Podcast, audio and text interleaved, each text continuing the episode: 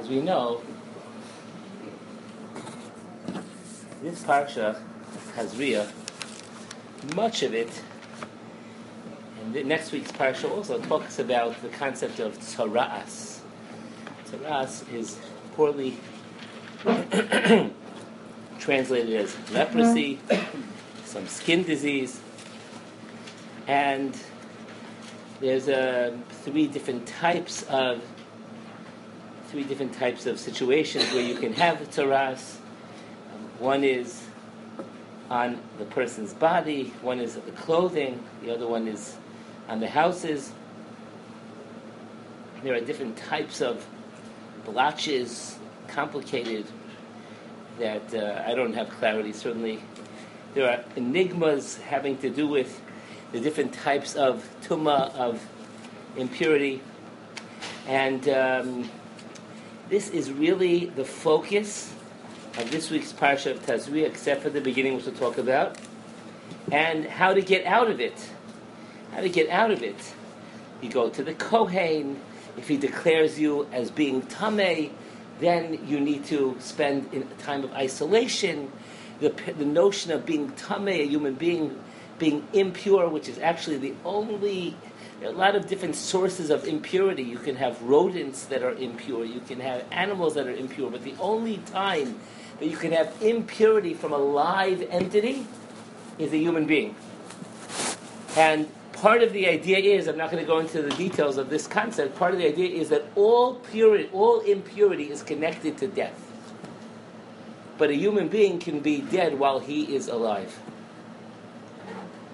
A human being can be dead while he's. That's why a woman who has her period, so she's shedding potential life, so there's a concept of impurity.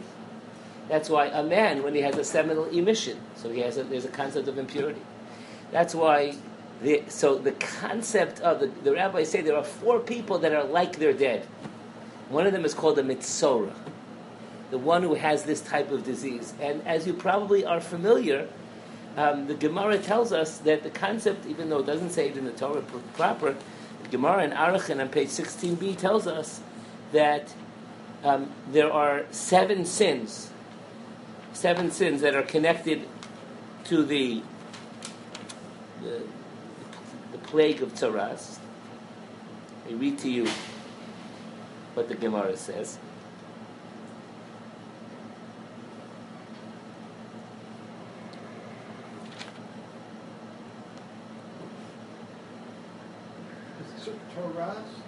Tzoras, which is like the leprosy. Al Shiva Devarim Nigaim Bamit Mitzora, it's, you know, it's uh, whatever they translate here. Seven things that comes. Al Lashon Hara, speaking bad, Shvichas Damim, shedding blood, Al Shvu Ashav, a false or gratuitous oath, Al Gilu Arayos, sexual immorality, Gasus Haruach, arrogance, Gezel, stealing, Tsorus Ayin, uh, and narrow eye, stinginess. The Medrash, the Medrash expands the list beyond what I just said. The Medrash says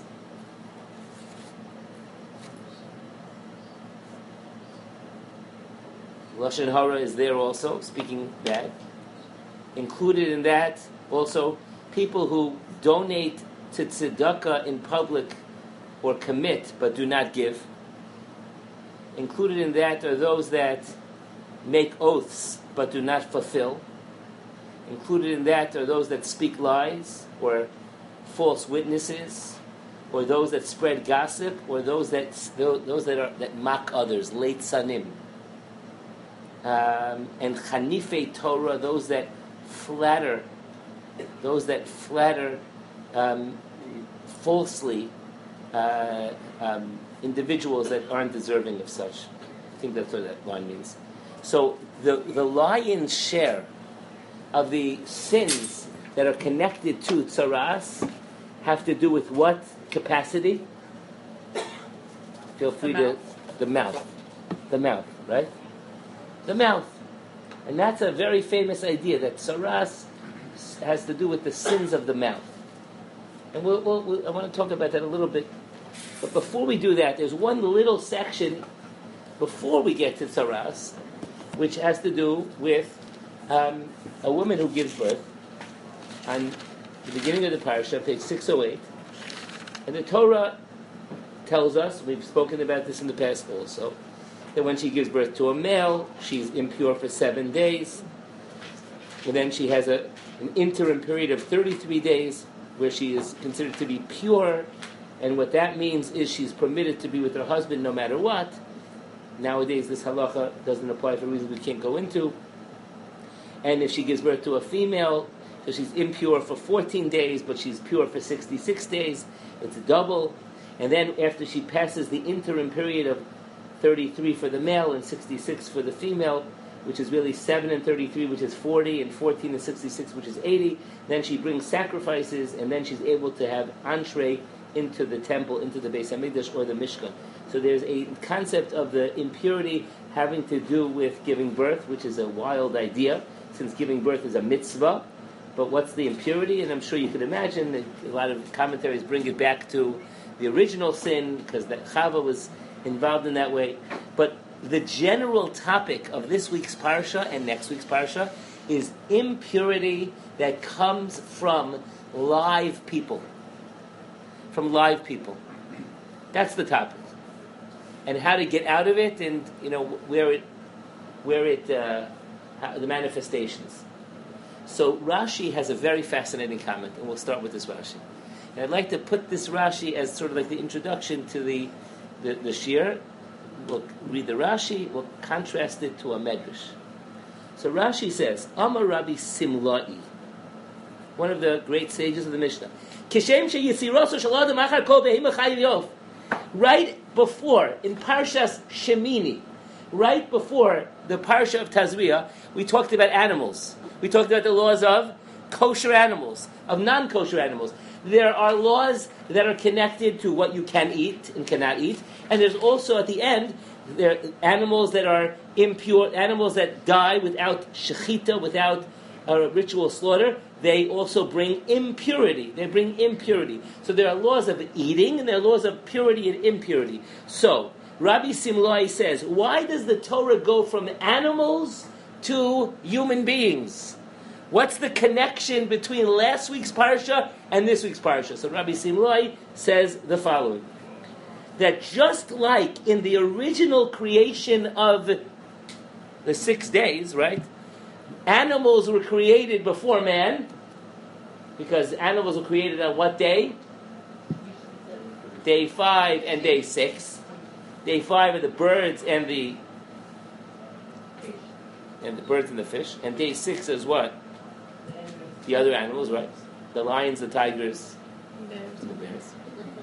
Okay, and uh, and then at the end were human beings, just like in the creation of man. Kach Toraso mitparsha, so too the Torah, the laws associated with them, are following the same order.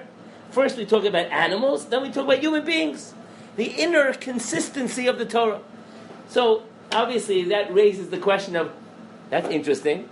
Why does the Torah why is the order that way in the first place? First of all, why in creation is man at the end? Years ago, we uh, when we started Link, there was a very wonderful uh, uh, Rebbitzin, she's alive and well, Baruch Hashem, named Rebbitzin Simi Yellen, and she gave gave um, a lot of classes for women, and uh, she was she had prepared wonderful shiurim. So so one of her classes that she was giving uh, was uh, about you know the unique spirituality of uh, of a woman, which I'm not so equipped to give that shiur on. And uh, so I asked her, "What's the title?" So she said, "Saving the best for last." Mm-hmm. Saving the best for last, right? So there's that idea of there's a concept of, as we will see, the concept of that there's a certain order of creation. So the, the, the, the Gemara, the, the Medrash is tapping into that concept. But here we get to a very fascinating question, which I want to um, bring to your attention. The Gemara asks the question, why was man created last? This is the Gemara in Sanhedrin, on page 38a. And the Gemara says two answers that seem to be contradictory. Why, the Gemara asks, why was man created alone? That's for one question. And then the Gemara says, why was he created at the end? So the Gemara gives a few answers. Let me give you two of them. One answer the Gemara says is, Kedei sheyikanes l'su'uda miyad. So that the, the man could walk into a set table, a shulchan aruch. Why should man have to wait? Here, when I say man, I mean mankind. Why should humanity have to wait for something to eat? But God already took care of making sure there was some fish, and there was some meat, and there were some mangoes, and kiwis, and papayas, and cranberries, and zucchini, and kale, and broccoli, and things like that. And my wife tells me about that, whatever it is that some people eat. We'll daven for them. So, Kedei sheyikanes l'su'uda miyad. Person should be able to walk into the meal right away. If, if man was created in the third or fourth day, he'd have to wait for he'd have to wait for God to make the proteins. Mashal lemelech basar v'dam. This can be compared to a king of flesh and blood. Shebana palterin. He built a he built a palace. V'shichlelon. And he got it all ready. The hitkin su'uda. And he made the meal. Orchim. And then he invited the guests. And the Gemara says, and this is the idea of why God created man last. That's one answer. However, another answer the Gemara says, something very, very different. That's a pretty uplifting answer, no, Barry? That makes you feel good. But the Gemara says something else. The Gemara says, She'im tazuach da'ato alav. If man feels pretty haughty, if man feels pretty good about himself, don't feel that good about yourself. Don't feel so haughty. Omer lo yatush kademcha. The mosquito, the flea, preceded you. You're, let, you're, you're not even as chashiv as a flea. Right? The, the mosquito preceded you. So we have two answers that seem to be very different answers. Right? So I want to figure out, I want to share with you how to reconcile these two answers of the Gemara. But first, I want to ask another question, and that is in Judaism, what's more important, firsts or lasts? Is the first most chashuv, or is the last most chashuv? So let's let's let's let's try to think about this for a moment. What what, what can you bring a proof? Rosh Hashanah. That's uh, chalking up for the first beginning of the year. Gemara says it's a good. You need to start the year strong. Rosh Chodesh, the beginning of the month. That's certainly a very important thing, right? Kohen, then Levi, then Yisrael. Kohen goes first. He, he, he gets the first crack at the best food. He gets the first crack at the aliyah to the Torah. I'm not just saying that because I'm a Kohen. The daughters of Tzalafchad, in the end of Parshas Mas'eh, were given the order of the most prominent first. That's often the first, that's the most prominent, right? What? Bechor, right? We could probably add a, a lot to the list. The firstborn, on the other hand, on the other hand, think about the seventh year, the Shemitah year. Think about the holiday of Shavuos, right? Seven of sevens. Think about the concept of Shabbos. Shabbos is the end of the week. Sof ma'aseh b'machshava techila. Think about just in a in a in a house. You have a hallway, and the hallway leads to a something bigger, something nicer, right? In the in the in the uh, in the classic metaphor of the rabbis, the, this world is a hallway, and the next world is the palace, right? So the you the hallway leads to something greater. The end. So we have a, a basic sort of you know different nuances, right? On the one hand, the end is at times is most chashuv. On the other hand, at times the first is most chashuv. How do we reconcile these two ideas? So let's put that question away also. Now let me ask you, let me share with you one, uh, one more medrash before we share the beautiful Torah of Rav Zevin. The medrash, the medrash Rabbah, the medrash Rabbah, which is the classic midrashic work on Vayikra, quotes a verse. The verse says, "Achor v'kedem sartani." Achor v'kedem sartani, which means in the end and in the beginning. Achor, the back and the front. Sartani, which can either mean I am made narrow, I'm surrounded by the front and the back. It could also mean, it could also mean that I am feeling, I am feeling, excuse me, Sartani means to draw a picture. So I am drawn, the picture that I am drawn the picture of me that is being drawn is a picture of achor, of the back, and the kedem, and the front. Either I feel narrow, I feel crushed, I feel very, you know, compacted, or I am composed of, I am comprised of the beginning and the end. So on this, the Medrash makes the following comment. If man merits, then man precedes all of creation. If man does not merit, we tell him, you are preceded by the yatush, by the flea, the same line that we saw in the Gemara. So this medrash is very similar to what we saw in the Gemara. But what's the difference? The Gemara, the medrash here says something which seems to be completely wrong. What does the medrash say? The medrash says, if man merits, then we tell him, you came before all of creation. There's only one problem with that. What's the problem? It's not true. Right? The famous question why Lech Lecha is written with two cheses. Again, I know you have to know a little bit Hebrew. So somebody said, but Rabbi, it's not. It goes, okay, that's one answer. It's two. It's two cuffs. It's not two cheses. Whatever. Mm-hmm. Yeah, okay, so why should truth ever get in the way of a, a good line, right? So, so what does the Medrash mean? Ah, if you merit, you'll be you. Then you will merit to be the first of all creation. But you're not the first of all creation. You're the last of creation. So, so Rav Zevin, Rav Shlomo Yosef Zevin, in a beautiful insight, says the following um, very important idea. He says it depends. It depends. What does it depend on?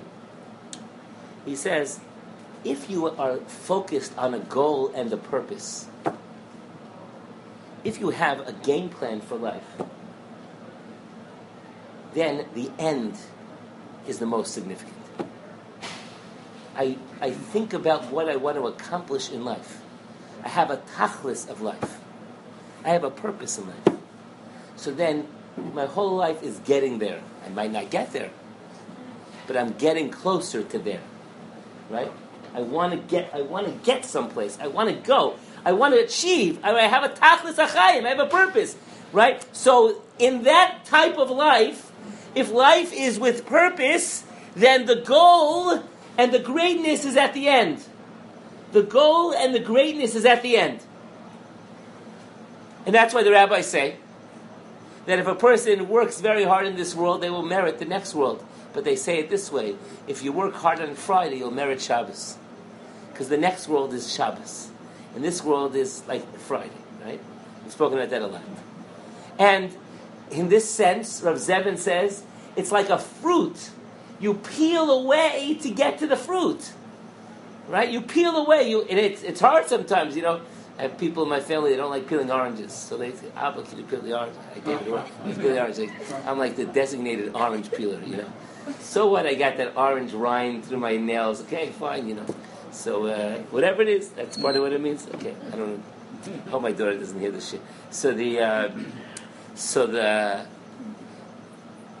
so that's one th- a life of tachlis is a life a life of purpose is a life where the end is the most significant.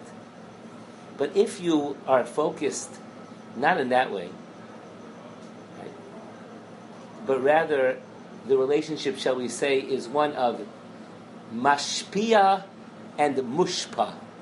Mashpia means one who influences and the mushpa, one who is influenced. So then the first is what's most significant. So, for example, the head is considered to be, both in the secular world and in the spiritual world, the most important part of the body, the rosh. You can't live without a head, although I know many, not many people that do.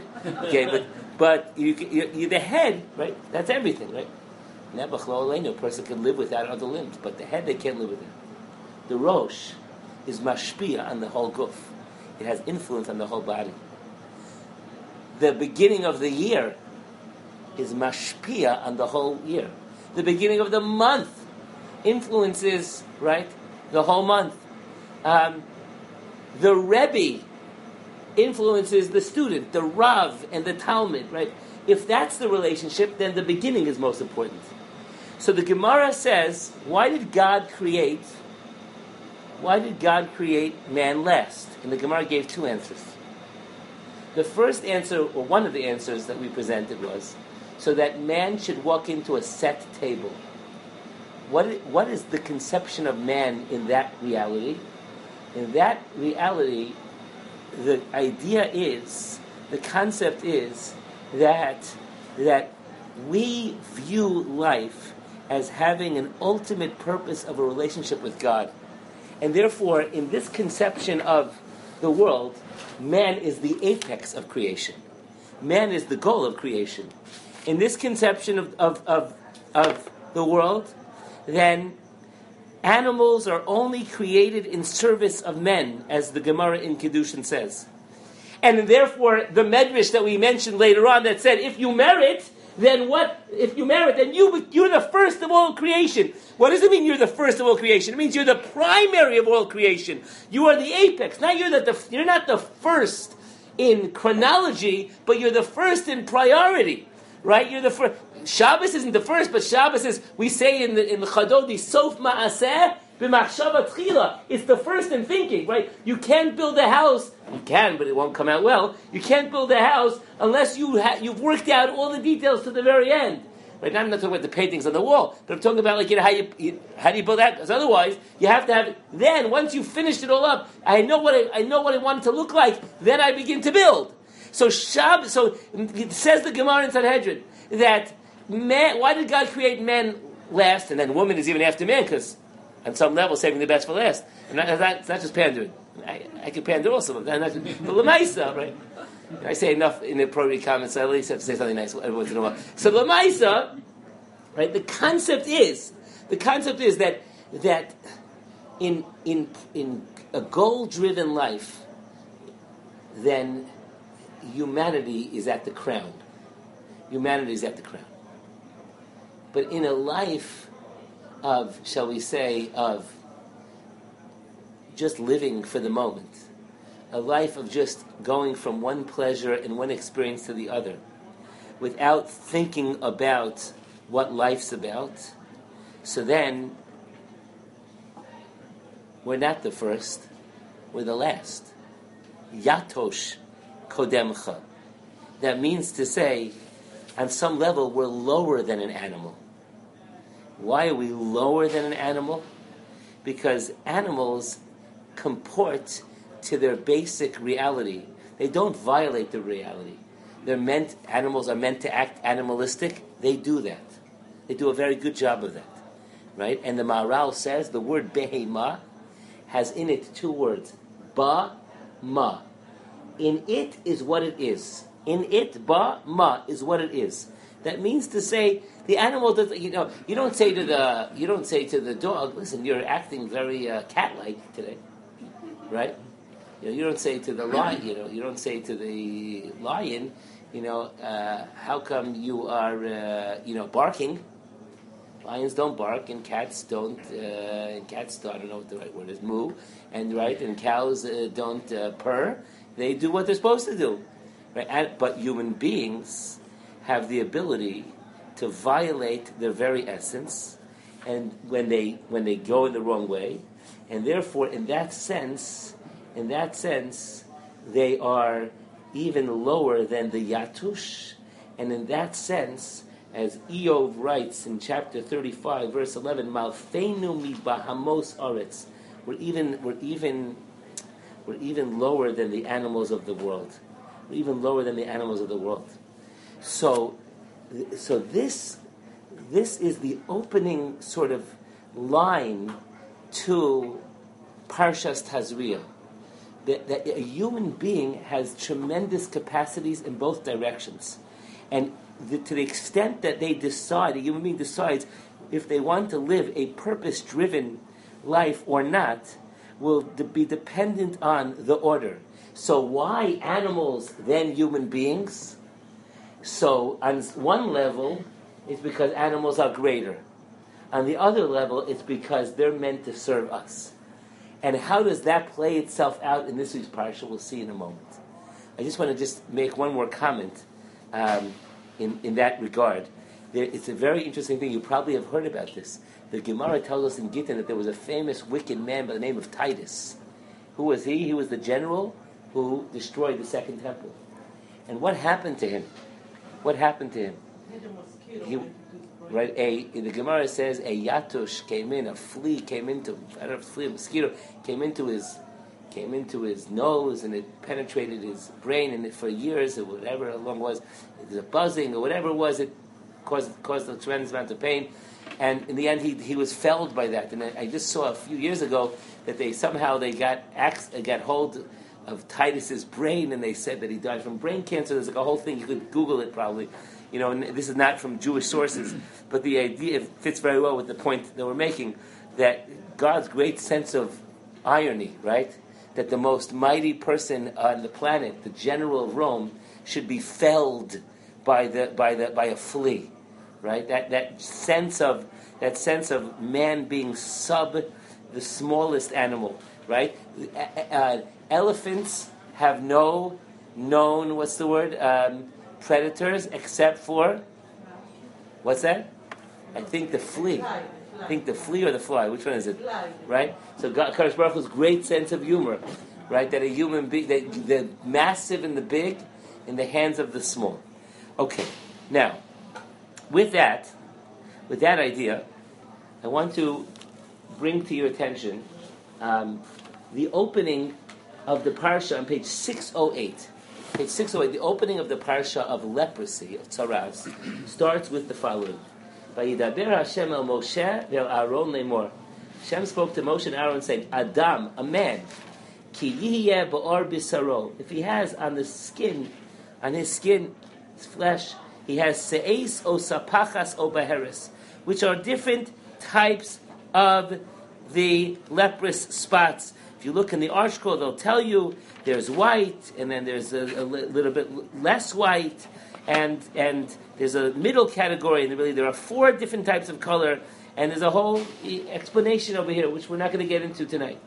And what happens? But it, he hasn't yet. It hasn't yet been declared to be tamei, impure. And then what happens is that in the on the flesh, he feels that it might be a leprous spot. V'huva el Aharon HaKohen. He has to be brought to Aharon HaKohen. He has to be brought to the Kohen. And the word v'huva means he's going against his will. O el achad mi banav or to any one of the children. Verse 3. V'ra'a HaKohen es anega. The Kohen sees it bar basar. He looks at it, v'sayar banega. He sees a hair in the spot. Hafach laban. It turned white. Umarei hanega amok my or bisaro and the appearance of the spot was deeper than the flesh, nega tzara it is considered to be a leprous spot. V'ra'o a kohen v'timo. So the Kohen sees it and he makes him tame. And Rashi tells us one of the interesting ideas of tzaras is that that it has to be pronounced by the kohen. So much so, so much so, and Rashi says in the third line, Gezeiras Hakasuv, Shein Tumas Negoim V'Tarosan El Kohen, it has to be by the Kohen. And therefore, the halacha is if you have a chassan who's uh, who just got married and he suspects that he has a leprous spot, and part of the process of tzaras is separation from your spouse and leaving the camp, and that's not a good way to start the marriage. So the halacha is that he, he, he waits. He doesn't show it to the Kohen. The Kohen doesn't look at it yet. Because until the Kohen looks, which, which is, by the way, one of the big proofs that this isn't about an infection and about spreading and all that stuff, but it's ra- rather about something spiritual. It doesn't say that in the text itself, but that's another strong proof that the commentaries bring. And and so the Kohen declares him tameh, and he's got and and he's got a the, the Torah says um, the time also, and he, he he becomes impure. But if he's not sure, if the Kohen's not sure, so then there's another step which called a he's called he is called a musgar, which means he's sort of in abeyance. Verse four. Um, he's not sure. The Kohen's not sure. The Kohen will tell him, let's wait seven days, and then on the seventh day the Kohen looks again, and the, and if it didn't spread, the Kohen says, let's wait another seven days, and if it did spread, if it didn't, um, if it if it, the Kohen sees that it uh, that it really was that the that the tzaras was diminishing, then the halachas will be tahor, and if it did spread, then he won't be tahor. There's a lot of complicated laws, which frankly we require a lot of a lot of explanation, a lot of work to go through, which we're not going to do. So a major part of this process is going to the Kohen, going to the Kohen. And when the Torah introduces this phrase, this this beginning of the halacha, the Torah says, "Ki ba adam," that when a nega tzaras will be ba adam. Ba adam means man. So asks the Nitziv a very beautiful and important question. The Nitziv says, in the Torah, there are four words used for man. I'm sure you can figure out at least one of them besides Adam. What's another one? Ish. Ish and Adam. What else? Anash. What? Anash. Enosh. Enosh. Beautiful. Enosh. That's a that's yet another name for man. We have Enosh, we have Adam, we have Ish. One more. We actually have actually a fifth fifth word. What's the uh, what's another word? Nefesh. Nefesh, soul, human soul. And then there's another word, gever, gever. So I, the, the Medrash quotes four. I don't, I didn't see the Medrash in its source, so I suspect the Medrash didn't say enosh. I suspect the Medrash said gever. So Adam, gever, nefesh, ish. But the Zohar says that the most significant title given to man is Adam. Adam. In fact, without going into all the details, but the Gemara tells us in Yevamos that the Jew alone is given the special title of Adam. Atem Kiruyim Adam. You are called Adam. That's a very high level Adam. Again, you might say, what do you mean? Adam wasn't Jewish. How, but how does that work? Not for now. But Adam is a very high level. The highest of the appellations of man is Adam. So asks the Nitziv. Such a very basic question. If the Zohar is correct, then this makes no sense in the context of, of our section. Why? No. Help me out here. Why? Is anybody alive today? Again, if the Zohar is correct, then Adam is the highest level term used for men. Why is that we know why this guy got tzaras? One of the seven sins, none of them that are really, you know, none of them are really that good, right? So Adam, so nega tzaras kitia be'adam, when it will be in an Adam. Why do we give such a great appellation? Be'adam, be'adam. What's that doing here? It's a very important question. So Rav Alpert, Rav Nissen Alpert, who um, was one of the main students of Rav Moshe Feinstein. I had the privilege of, of being in the same uh, yeshiva. I was in Yeshiva University when Rav Alpert was a Rebbe. I remember seeing him, and I remember he got when he was sick. I remember him with great Mesiras Nefesh giving the shiur, giving shiurim. He died that the same time as Rav Moshe Feinstein. He was Moshe was about thirty years older than Rav Alpert. Alpert died of cancer. I remember his coughing. I remember his coughing. I remember his Mesiras Nefesh. He was a very, very great Talmid Chacham, a very great Torah scholar, and he has a beautiful piece on this. And he wonders. He quotes the Medrash that we quoted about Rabbi Simlai and Rashi, and he quotes Adam, and he and he wonders what's what is this? Why does the, we use the term Adam? Why do we use the word the term Adam? And he says the following he, he quotes the Nitziv who asked this question. And he says a beautiful idea. He says, the greatness of man is not measured by whether he has nigaim, these spots, the tzaras, or not. Certainly, human beings speak lashon hara. Do you believe me? No. If not, let me share with you. God forbid, a very bad joke. It's a very bad joke. Um, the greatness of man, the greatness of man is not measured by whether or not he has these spots. Yes, human beings, human beings certainly have a lot of flaws. Human beings, Adam, the greatest human beings, have a lot of flaws, without a question. The greatest of human beings have a lot of flaws. But nevertheless, nevertheless, the greatness of a human being is what? The greatness of a human being is how he responds to his flaws. I remember, I want to read to you, I want to, I want to share with you a line that I just heard from Rabbi Isaac Bernstein, who was a great orator and a great Torah scholar also. He says as follows, quoting this from Alpert, he says, It is not an indictment of an individual to be less than great. It is an indictment of an individual not to have an aspiration to be great. It is not an indictment of an individual to be less than great. It is an indictment of an individual not to have an aspiration to be great. And then he quoted, Rabbi Bernstein quoted his son in the name of his son's Rosh Yeshiva, who I don't know who it was. He said, The minimum that the Torah requires of an individual is the maximum. the minimum that the Torah requires of an individual is the maximum. I remember I was struggling many years ago.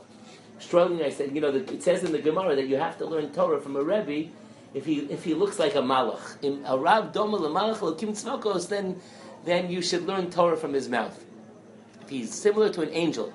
So I remember I was struggling because at the time, you know, when you're young, you sort of like you idolize your rabbeim. Then you get older, you begin to see he has this problem and that problem. This, of course, I know you don't have that vision of me, but other rabbeim, right? So you, you know, so you begin to say, well, what happened to the Malach? He has this flaw and that flaw and this flaw. And I was very bothered by it. And I asked this, one of my rabbeim, I didn't, who didn't have any of those flaws. I asked one of my rabbeim, I said, well, how do I deal with this issue? It's driving me crazy. This is a person I consider Rebbe, but I see he has, like, you know, this is like this this problem and that problem. Like, I, it, it bothers me. Like, I, how do I learn Torah from him? So he said, the Vilna Gaon writes in the Sefer known as Even Shlema. I never found it inside. But the Vilna Gaon writes that that of course every person has flaws, but the way in which you can gauge whether you can learn Torah from that person is how does that individual respond when you make that individual aware of his or her flaws? How do they respond? And so says Rav Alpert something very, very beautiful that when the Torah starts off with the presentation of tzaras, ki tihye ba'adam, when, when a person has this flaw, the huva elakoin, he has to be schlepped. Sometimes he has to be schlepped. He can't. He goes against his will to the Kohen. V'huva el hakoin. He's brought against his will. But then later on in the text, the Torah says that he comes to the Kohen willingly. Uba el hakoin. In verse 16, Uba el hakoin. That's the goal is to move from being schlepped to what? To wanting to seek out someone who can who can tell you what you're doing wrong. And therefore we have this idea, it's a very famous concept that many of the Baalei Mussar talk about, that it's very healthy and appropriate to find somebody who can give you Mussar, to find somebody who can tell you what you're doing wrong. That's why it says in the Gemara in Arachin, the very next page, the Gemara in Arachin says that that that um, Rabbi Yochanan ben Nuri said that there are many I can I can bring to to testify Shamayim and Aretz, heaven and earth, that many times Rabbi Akiva was smitten because of me, because I would complain to Rabbi Gamliel about Rabbi Akiva. I would complain to him. Well, isn't that lashon hara? No, I, I did it latachlis for a purpose. And the more I complained, the more he loved me. As it says, as we as it says in Mishlei, do not give rebuke to a cynic because he will hate you. Give rebuke to a chacham because he will love you. The chacham loves to receive rebuke. And that's why the Vilna Gaon, we know, hired the Dubna Magid to give him rebuke. Because at the end of the day, and that's an interesting concept, that you go to the Kohen, what if the Kohen has leprosy? Can he, can he paskin for himself? So the Gemara, so the Mishnah says in Negaim, in chapter 2, Mishnah 5, Kol HaNegaim, every, every leprous spot the Kohen could look at, look at except for his own. Chutz mi nigei atzmo, except for his own. Why? Because everybody needs to go to his Kohen. The Vilna Gaon needed a Kohen, right? One of the great one of the great definitions of a chaver, as appears in, the, in Pirkei Avos, to have a good friend. I've shared this many times. The Bartenura says, one of the commentaries on the Mishnah is known as the Bartenura, the Bartenura says, who's a good friend? A good friend is somebody who gives you rebuke. Somebody that gives you musa. And then I like to say, I have many good friends. many good friends. Hmm. Right? Somebody who gives you, right? somebody gives you musa. Right? That's absolutely, but it has. You have to know how to do it. It has to come from a place of love. Somebody just called me up today. Somebody called today. Said, There's a certain internal WhatsApp group that I have for seminary girls, and somebody put on something that somebody else wasn't happy with. So they called me up. What should I do? What should I do? I said, well, if you're friendly with the person, then tell him. But if you're not friendly, you don't feel close, don't tell that person. Because if you're not a chaver, you can't give musa. You can only give musa if it comes from a place of love, right? Which is why we, why the Gemara says, in our generation, maybe nobody can give musa. Okay, so you know, and it's an interesting thing. Rav Alpert concludes his remarks. He concludes this very beautiful piece, and he says such an amazing thing because part of the process of of, of tzaras is going through the necessary therapy, which I will talk about in a moment, to pull yourself out of that mind space. The Gemara in Brachos tells us that there were many great rabbis who would end their silent prayer in a unique fashion. That they would, you know, we have the 18 brachot or the 19 blessings, and then at the end you add your own thing. And then we actually have incorporated Elokai Nitzor, which is the end of the silent prayer. We have incorporated it as being part of the standard text, but it's really not. It really was the addition of one of the rabbis whose name was Mar Berei de Ravina. And Mar, when he would f- conclude his Shmona Esrei, he would say, Elokai nitzar lishoni meira. You should protect my tongue from speaking bad, usvatai, and my lips from speaking deceit, etc., etc. So it's interesting, right, that we append to the silent prayer, which particular sin? The sin of the medaber, the sin of the speech, the sin of the speaker, right? So the Torah appends, the Torah gives us the term Adam by the sin of the one who speaks inappropriately, implying, says Alpert, this doesn't mean that he's a bad person, but this in here is going to be his battle.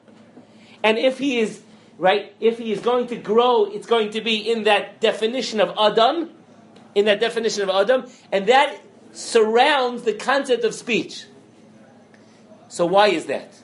So why is that? So let me, that gets to the second part of the shiur. So just to summarize what we did till now. Number one, we started by pointing out the contradiction in the Gemara contradiction in the Gemara between the two answers, right? And we said it depends if a person lives a purpose-driven life, and that really the ultimate goal of man is to live that purpose-driven life right? That life of tachlis, and that's the introduction to Parshas Tazria. And then it gets into the idea of the Tumah of Tzaras. And the Tumah of Tzaras is introduced with the word Adam. And we asked why Adam, according to the Zohar, it's the most chashiv. The answer is that man ha- all, every man has faults, every man has flaws. And we're not, we're, not, we're, not, we're not going to be punished for our flaws. We'll be punished, we'll be indicted for the way we deal with our flaws. And it starts sometimes with the reticence. Behuva Kohen, to be slept to the Kohen. And, but, but ultimately it has to be Ubalak. We want to, we want to get to the we want to, want to achieve a greatness but it's dafka in the place of dibor, in the place of speech. Why? So here we get to. So I, I think probably you know, the most important piece, what I want to share with you tonight. Um, just by means of just uh, by means of a little bit of a of an interesting article, just to to start. The um, the uh, uh,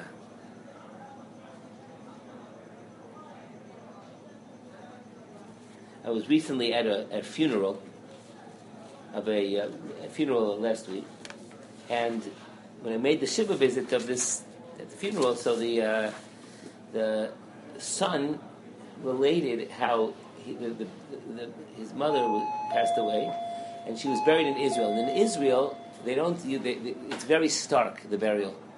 The, the the the body is. You can see the contours of the body. It's covered in the. You know, it's just wrapped in cloth, and it's very stark as opposed to you know in America, it's you know it's covered and covered and covered. And he said that that's a jar. It's a very jarring experience. And he and he and he said uh, he said you know, if you think about it, the the humbleness of man and the human body. He said we have the human body is about is worth about ten dollars worth of chemicals. The human body is so it's so as a physical entity, it's so cheap as a physical entity in terms of what you know the, the chemicals. So I, I thought that's interesting. Let me Google that. So I googled. Um, how much are the elements in our body worth? Okay? So 65% oxygen, 18% carbon, 10% hydrogen, 3% nitrogen, 1.5% calcium, 1% phosphorus, 0.3% of potassium, 0.25% of sulfur, 0.15% of sodium and chlorine, 0.05% of magnesium, 0.0004 of iron, 0.00004 of iodine, some other trace elements, so, anybody want to take a guess how much that, how much is that worth? I'm not sure, but after that inquiry, I would think the FBI should have. Yeah. So, so, um, you ready? It's actually, it's actually one dollar. The whole thing. One dollar. Wow. And then the person concludes the article. Let's see if we can bump up the price a bit. if you're looking to make a buck, you know, and you know, he says if whatever, about the details. He says it's a little bit more, but your skin would be worth about three dollars and fifty cents if it was sold at the price of, price of a cowhide. so if you take a dollar's worth of elements plus the value of your skin, get four fifty, will round up to five dollars and make you feel better about your chemical value.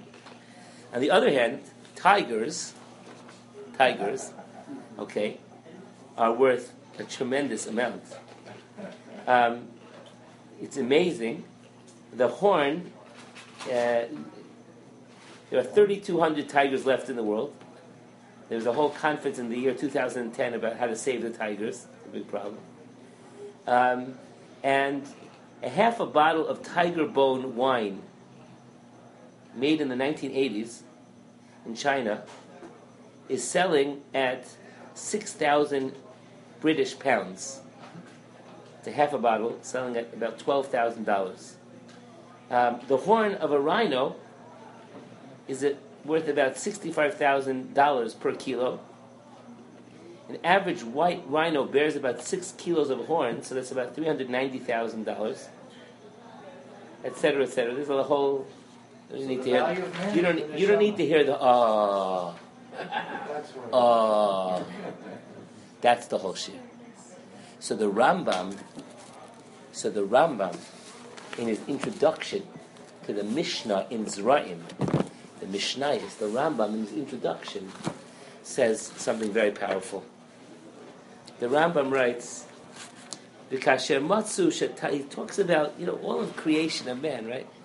You know what's the purpose of a a flea, and what's the purpose of a spider, and what's mm-hmm. the purpose of a cow, and what's the, all the different purposes, right? So he says, the Rambam says, "Vikasher matzu shetachlis kol elu ayanim." All of these things we started this year, right? All of the things God set table for man. It's the set table for man, but really a flea is worth more than man. On some level, on a chemical level, we understand what the Gemara means. On a chemical level, right, the animals are worth much more than man. Man is worth five dollars if I'm generous.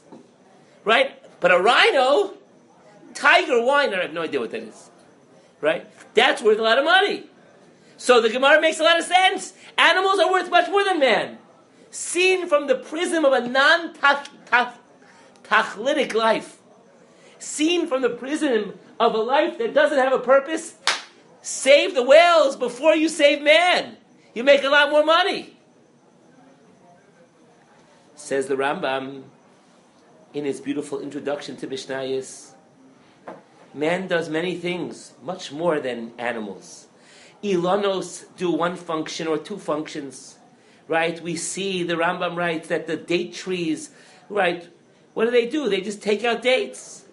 And what do uh, the chayos? There are certain animals that weave, like the spider. He says, right? And then there, and then we know that the birds build their nests. But man does many things. Man does many things when we think about all the things that he does, right? All the different things of man. So, what's his purpose? All of the animals have one tachlis.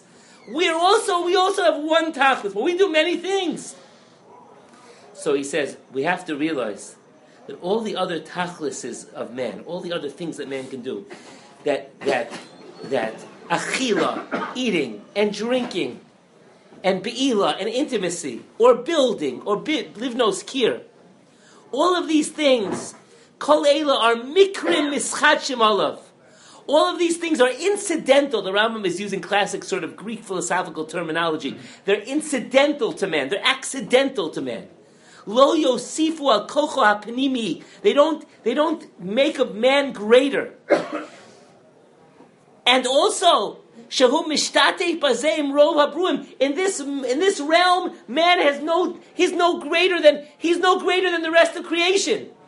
Right? I, I, I a friend of mine who we taught together in YULA many years ago. You know, when guys get into the gym, you know, they what do they talk about afterwards? Like, you know, they talk about like, you know, how much did you bench press? You know, I did 200, I did 250, I did 300. So my my good friend used to tell me, who was a rebbe, used to tell the guys, listen, can you do more than a donkey? Can you can you bench press? Can you lift more than a donkey?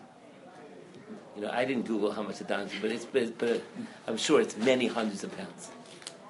Okay, I'm sure by the end of this year somebody will check on the, the phone and they'll tell me exactly, right? So he used to tell the boys, anything that a donkey can do better than you, it's not kedai to boast about. That's what the Rambam is saying here anything that uh, that the that the that the world that preceded you can do better, it's not, it's not what you're here for. So what are you here for? So listen to the language of the Rambam, and we'll bring it back. The Rambam says, "What's the ultimate kavod of man? The malot kavod, the honor of man. Ha'adam kodem sheyaskil v'yeda, who nechshav a man before he thinks." Man, before he contemplates, he's like an animal. Lo nivdal misharmine achayos. The only way in which he's different is behigayon, in his contemplation. Litzayer, I'm skipping a little bit. Litzayer lenafsho, he, he conceives in his soul, achdus HaKadosh Baruch Hu, the unity of God. V'chol hanil v'le'inyan and everything that is accompanying the reality of the divinity of God.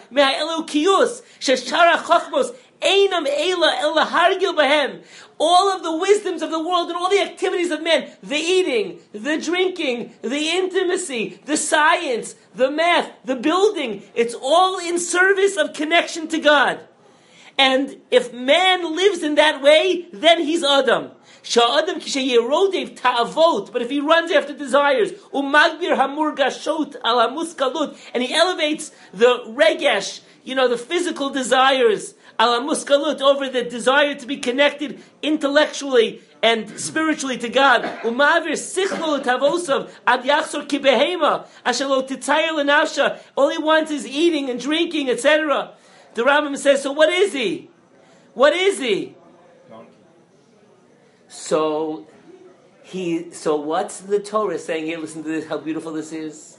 When the Torah introduces the Torahs, what is the Torah? And the Tzaras, by the way, as is said by the Baalei Mussar, Tzaras is the leprosy, is this splotch which attacks, attacks the body.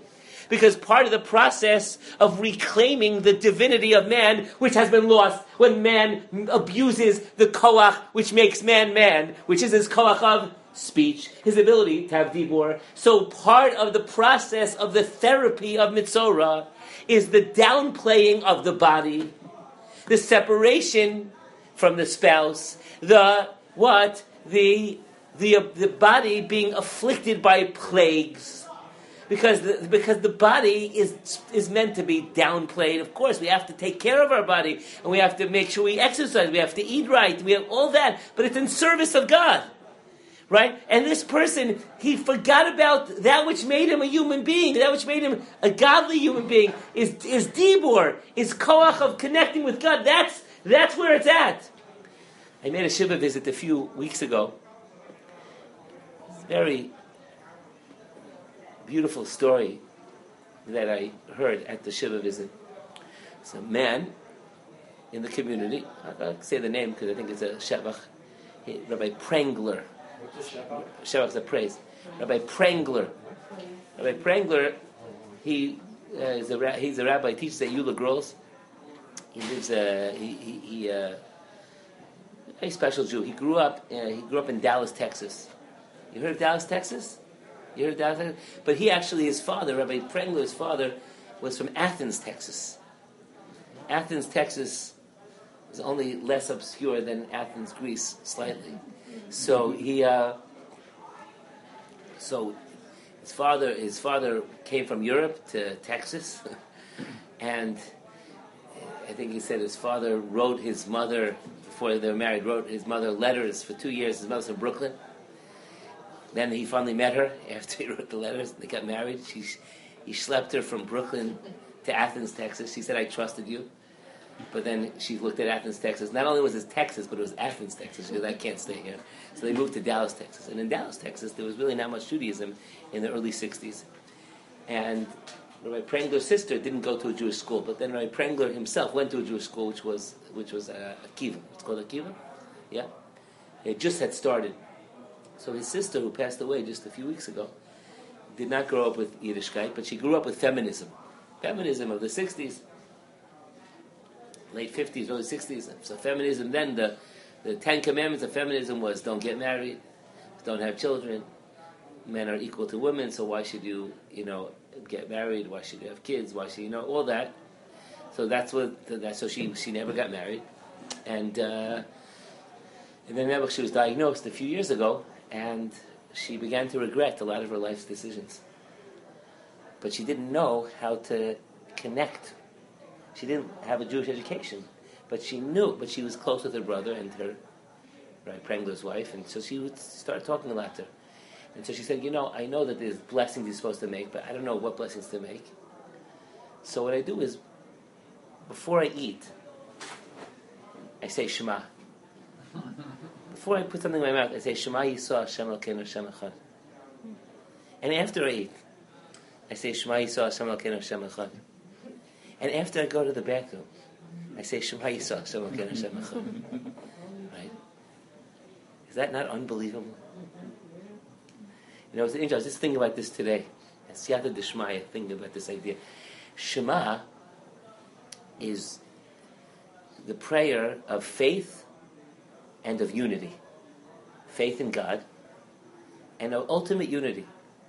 And if you think about it, when one has a child, this is in traditional Jewish homes, they bring the child home from the hospital, maybe even before they bring the child home. First night of the child's life, you sing Shema to the kid. And you do that, hopefully, every night or almost every night. You sing Shema to the kid. And that goes on for the whole of the child's life until the child says Shema for the parent when the parent leaves the world. Right? When the parent leaves the world. We say Shema in the morning of our life, and we say Shema in the evening of our life. The mitzvah of Shema is the mitzvah in the morning, and it's a mitzvah of night. So Shema is both the mitzvah of personal obligation. We as Jews individually have a mitzvah of Shema in the morning and night, and we have a mitzvah of saying Shema. and we have a traditional custom of saying Shema in the beginning of our life, even before we know what it is. Our parents say it to us, and we say it every day until we end our life. And we try to end our life with that concept of Shema. And more than that, the national life of the Jewish people, the national life. When was Shema first said? So when Yaakov sees Yosef, but when Yaakov sees all of his tribes, all of his children, and he sees and he sees them all together, and the children say Shema Yisrael Hashem Hashem Echad. When when the Jewish nation is formed, the morning of the Jewish nation, the beginning of the Jewish nation, and we have a tradition. The Gemara in Pesachim says that when Jewish history will be played out, when Jewish history will be played out, and the Messiah will come, Mashiach will come, we v'haya bayomahu yiyeh Hashem echad As Rashi says, we say not just the unity personal, but the end of history is when we see how all of the difficult times in life come together for Klal Yisrael. So it's for me personally, the morning of my life, the night of my life. And by the way, in Judaism, the night is the beginning of life. The night, the night is the beginning of the day because it goes not from morning to night; it goes from night to morning, from night to morning because that's the goal. The goal is to turn the night to the morning, right? Rabboseinu Igiyazman Kriyash Mashal Shacharis. That when they're saying the Seder Pesach night, we got to talk about Pesach a little bit, right? Seder Pesach night. It's to to bridge the night of life to the morning of life, the challenges of life, to the to the brilliance of life, to be able to see where all the difficulties brought me to a place I never could have possibly gotten to, right? And that's true not just on, for me individually, that's true for the Klal Yisrael also, that we never could have gotten where we have gotten without the challenges. Yaakov says Shema in the beginning, and we say Shema at the end, and that teaches the whole world. So that's what. It, so that's why this woman who didn't know how to say a bracha, but she knew intuitively, I don't know what to say. But if I don't know what to say, a Jew knows what to say when they don't know what to say. When they don't know what to say, they say Shema. Because that's what it means that a Jew is a medaber. This is the essence of the Jew is Adam kiyeh ba'ar bisaro when he has challenges of life. He uses his koach of Adam. The koach of Adam is the koach of Dibur. It's the koach of Medaber. It's so interesting. We have four, we've said this before, we have four different qualities, four different grades of life. There's domem. The most, in, the most insignificant life is the inanimate object. We don't call it inanimate. We call it the quiet objects. Many of my students during my class, who I'm not sure if they're alive or dead, they can be called the domem, right? They're domem, domem, right? They're quiet. There's nothing. There's no movement. Right? We say tchias is when the bell rings. So that's domem. And then what? And then you have what? And then you have tzomeach. Then it grows a little bit. There's movement. Then there's chai, and there's there's not just that it's growing a little bit, but there's actual animation, right? But the ultimate, the ultimate humanity is what? Is medaber is medaber. That's the ultimate humanity. That's Adam. Adam is medaber. Adam is medaber. Man who uses his capacity of speech to connect to God, that is the goal of life. To use not just speech, speech, and there are many people use a lot of negative words, right? Terrible. I look at big billboards and I say, what? I look at the billboard this, this disgusting things on billboards. Like people can use speech in the most negative way, but you can use your cognitive, reflective being in a way to make to make worlds. Right? With what Kadosh Baruch Hu created this world with speech, with speech. So comes the Torah, and it introduces to us. It introduces to us that the therapy of the Metzora begins with the recognition that you are Adam, and you have problems, but you're not indicted for the problems, but you have to go to the Kohen. And the Kohen will tell you what you're doing wrong because he's a good friend. And then when you hear it from him, you're going to love him. And not only will you be schlepped to him, you're going to go by yourself. Uba el. And sometimes the Kohen's going to tell you, he's going to tell you what you're doing wrong.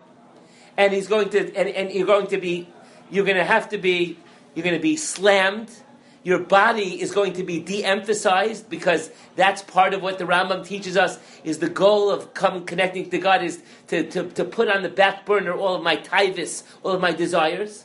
And that's a challenging thing in life. You know, Uh, especially after Purim, it's very challenging to overcome your taivas achila. There's a lot of stupid food that's out there in the Jewish community. I think we should totally change shalach manas, in my opinion, but that's not for now. Um, but and then, right, and then, sometimes the Kohen says, you know, the only way you can do this is if you leave town and you go for a, you go away for a bit. You know, I, I was looking. I, I don't have it. My phone's dead. But they have this thing called black hole hotels. You know what black hole hotels are?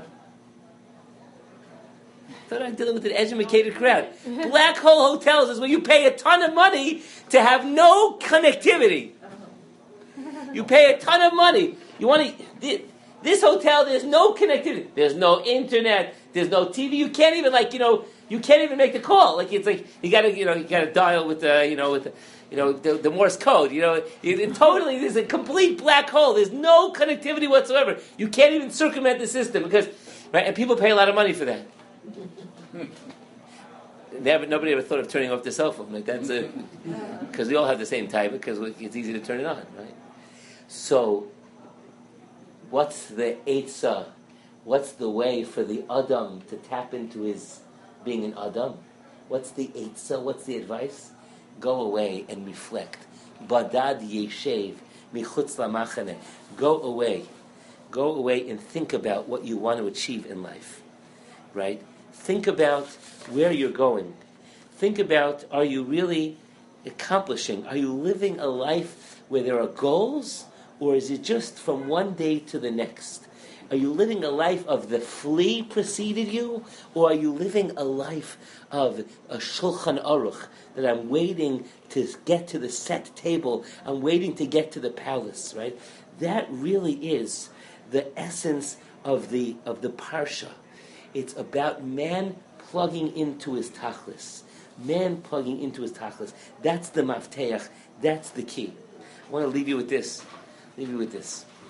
Because it's really, I think it's, um, this isn't just a vort, say. This isn't a vort. Sometimes we say a vort. Vort is a good sharp word, you know, good gematria, you put it all together, the story, very nice. But the truth is, people in this room, some people are in their 20s, some people in their 30s, some people in their 40s, some in their 50s, a few in their 60s.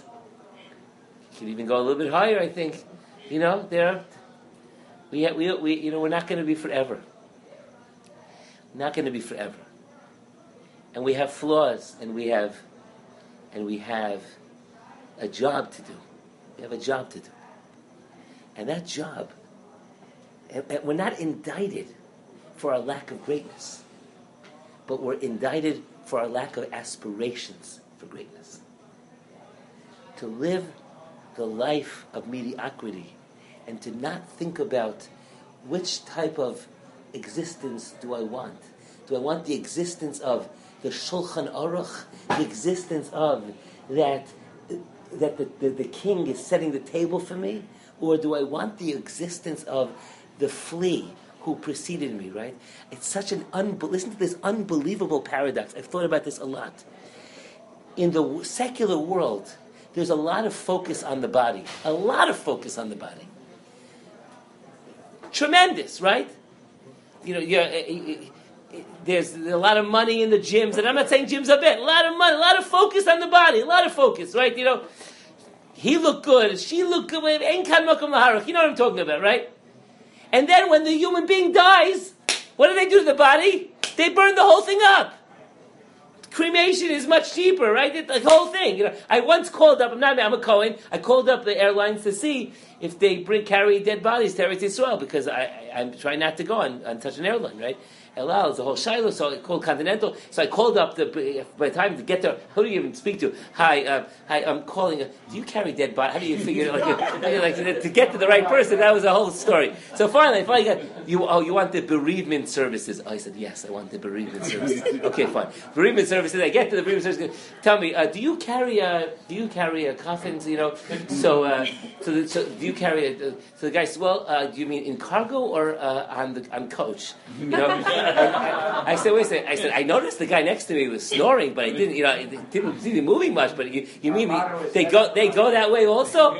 They go like I, I, said, I thought it was like he was joking. Like So he goes, no, no, I, I meant in the urn. I meant in the urn. Like, do you want, you know, that's what I mean. Carry underneath or, or in coach, you know, in the urn. I said, it's an amazing thing. In the, in the, in the secular world, there's such, a, such an adulation and such an a- adoration and such an exaltation of human beings, of bodies, of bodies. And then once the body leaves, the, once the body is gone, just burn the whole thing up. It's gone. And in Judaism, right? In Judaism, you know, if you if you do ten push-ups, you're in good shape. right? You know, he's, he's chashiv. He does thirty push-ups. He's chashiv. You know, you know. And then, but, but the body, but the soul leaves the body. Give it a tahara. You can't. You have to. Not only certain people can touch the body. Right? What, what, what's going on here? Right? Are we the people that do we celebrate the body or not? What's going on here? The teretz is that in Yiddishkeit the body has tremendous value. Not the not the fifty cents in chemicals, with the extra three dollars and fifty cents for the skin. The value of the body is all the kedusha that it contains, because the soul can't do it alone. And so, therefore, you are an Adam that has tremendous inherent Kedusha. You're an Adam that has tremendous inherent holiness. But do not think that that holiness is limited or manifested in the day to day prancing from one pleasure to the other. Focus on your focus on your Adamness then all the material becomes the handmaiden, as the Rambam says, for something great. It's a unified life. Adam, listen to leave with this point. Adam has no plural.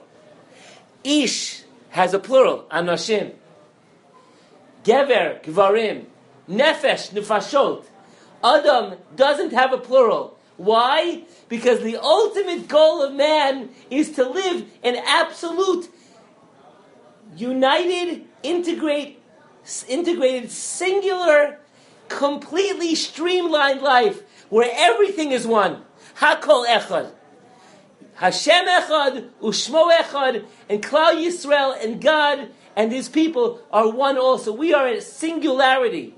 And if we live a life like that, then every aspect of life becomes something tremendously special and tremendously elevated. Hashem should give us the ability to try to get closer to that goal, to live a goal-centered life of dibur, of speech, of, of, of spirituality, and then every part of our life, the body becomes the handmaiden for the soul, and we achieve tremendous closeness to Hashem. And Be'ezra Hashem, we will achieve in our own personal life and in the life of the nation, Hashem Echad, Ushmo Echad. Thank you for listening. Have a wonderful, beautiful night. Call to.